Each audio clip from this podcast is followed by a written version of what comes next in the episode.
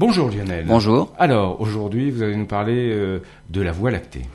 En observant les étoiles, leur position, mais aussi leur mouvement, le satellite Gaïa nous permet de remonter dans le passé de notre galaxie, la Voie lactée.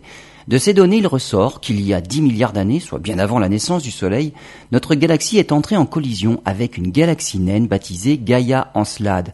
Notre galaxie à cette époque n'était pas encore aussi grande qu'aujourd'hui. Elle n'était que quatre fois plus grande que cette fameuse galaxie naine.